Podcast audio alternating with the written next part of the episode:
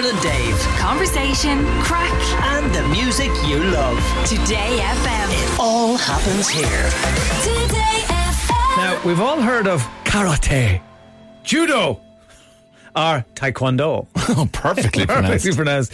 But did you know that Ireland has its own martial art? Somebody suggested it might actually be hurling. No, yeah, it's not far off. We spotted a story in the Irish Indo about the Leitrim man who is hoping to bring back Ireland's oldest sport, and Bernard Leddy joins us now. Good morning, Bernard. Good morning, how are you lads? A turalura to yourself. Oh, I've heard that one before. Come here, what is Ireland's ancient martial art? It's bataireacht, or stick fighting. Bataireacht? Bataireacht, it's batters in the stick. And it's the shillelagh, using the shillelagh as a weapon. All right, so shillelagh isn't just kind of something we flog off to the Americans in some belief that, oh, we all had shillelaghs back in the day. It was actually used as a weapon. It was for years and years. It goes back to the Celts. That's how old it is. And we've done it, it was in Ireland for hundreds and thousands of years. And then when it all started to disappear around just before the famine, when you had the English started cutting down on the stick fighting, because the stick fighting was something that we all did. It was something how we sorted out problems. If you had a problem with your neighbour, you go to a fair, you go to a funeral, you go to a wedding, you have a few pints, and then you sort it out, you know. And wasn't that the original, the Donnybrook, that old phrase for, you know, basically a big melee at a crossroads somewhere, but weren't shillelaghs used in Donnybrooks, or am I imagining that? No, you're right, they were used in Donnybrooks, they were used in anything like that. There's been records, and actually in the House of Commons it was brought up numerous times in the sort of 17th and 18th century about the Irish using these sticks and the fighting, because there'd be thousands of people on a field, you know, just sorting out issues.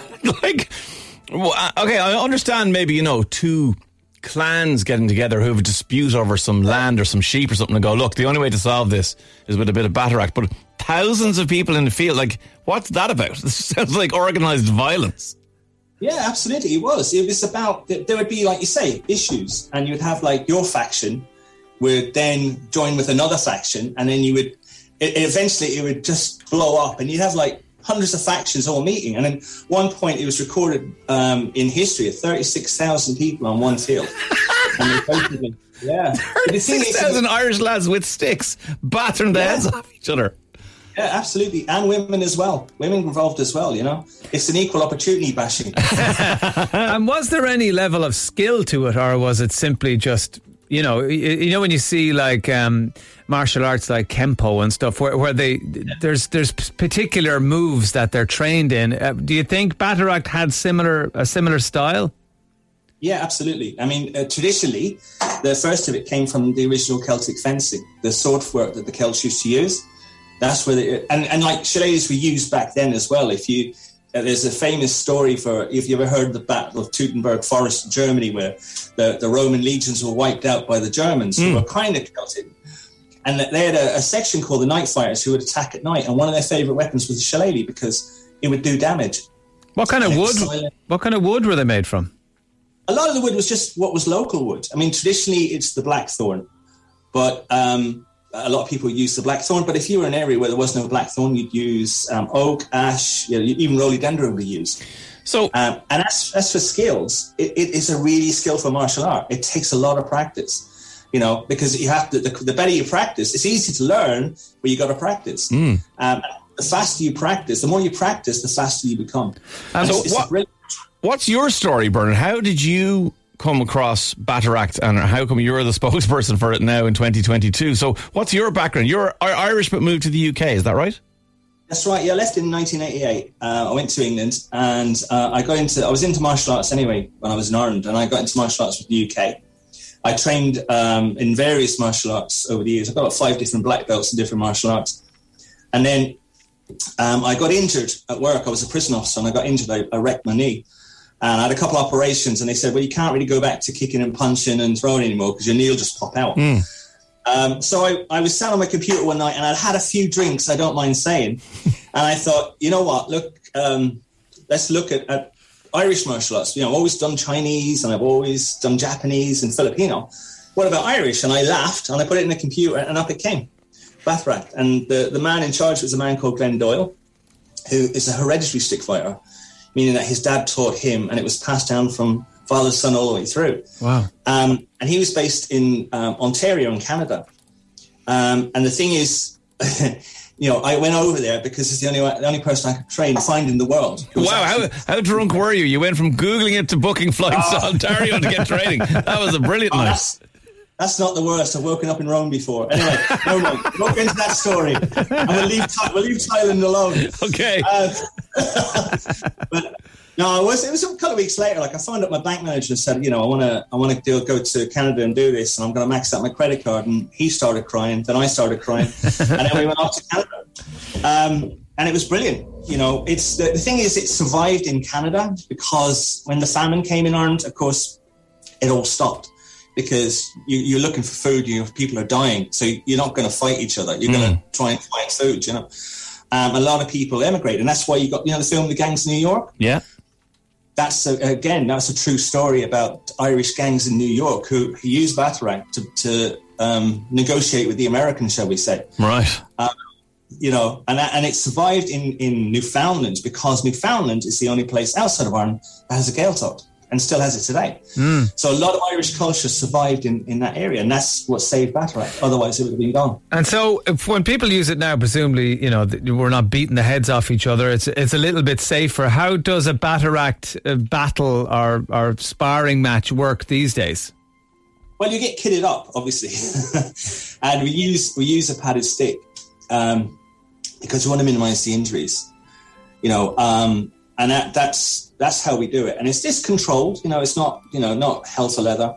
And again, we use what are called trainer sticks. Everyone's got a shillelagh, but we use the trainer sticks because the shillelagh are an awesome weapon. I mean, they are a fantastic weapon. They even have thorns on them, and the thorns were used in the original fighting. You'd use the thorns to strip the skin or the flesh, you know, you'd rip the flesh open. All right, so this is like the blackthorn thorns. You use them as part of the weapon. Yeah, absolutely. Wow. And they would be used to rip open any arms. They put the arms up to block. That's fair game. You take them out, you know. And how big is a shillelagh? It's built to your size. So a proper shillelagh would go from your hip bone down to the floor. That'd be your size. So not far off a hurley. Hurl Absolutely. Or hurley, depending on what part of the country you come from, before people start texting in. Hurley says, that's a tip, man. And are you coaching it now? Are you teaching it to people? Yes, I am teaching all around the world. When I was teaching, I've got a club up in Belcoo in Fermanagh, and I've got another one of my guys, Will Garnsworth down in Galway is doing it, and Martin O'Neill up in Lurgan near Belfast, he's doing it as well. So I'm trying to build it up in Ireland, trying to return it home. I'm teaching on Zoom and I'm teaching in person, but my goal is to return it to Ireland. That's where it deserves to be. It's fantastic martial art. Speaking as a lifelong martial artist, it's one of the best martial arts I've ever done. It's not the best. Wow. And how can someone listening today who's interested get involved? Like, are there websites? Is there a Facebook group? How do they do that? Well, contact me on Facebook, Bernard Leddy. If you look up Irish stick fighting, you'll find me on there. Look up Doyle Irish stick fighting if you want to see the videos on YouTube. Okay. And the Doyle family, because everyone would take the name of the leader of the faction. And my boss, Len, is the leader of the faction. So he would be my boss, so it's a Doyle style. So, yeah, look it up. Reach out to me. If you look for Fighting Hairs, that's my club. Fighting Hairs. Fighting Hairs, yep. It's for an old Irish thing. Right. Fascinating stuff, Bernard. Listen, I was going to say, do you guys want to have a go at it? Yes. Do you want me to come down?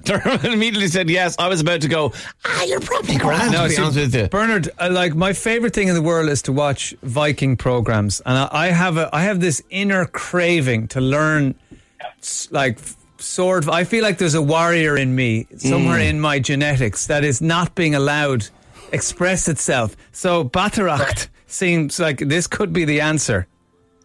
Well, listen, come and do the martial art of Brian Boru. Brian Boru would have done this. Other famous, you know, even the Fianna, if they existed, they would have done this. Everyone in Irish history, you know, way back, this would have been the mainstay of everyone's life. Yes. Is there any, can I fight Dave? Yeah, is there any martial art learned for sitting down and playing the guitar? Because that's the one I'd like to learn, to be honest with you. Bernard Leddy, thanks for joining us today. Listen, we know people will go and search you out on Facebook, and fingers crossed you'll up your numbers in Irish stick fighting, a.k.a. bataireacht. Thanks so much, Bernard. Lads, thank you so much. Have a great day. You too. See you later. Bye. Dermot and Dave. Weekdays from 9 a.m. Today.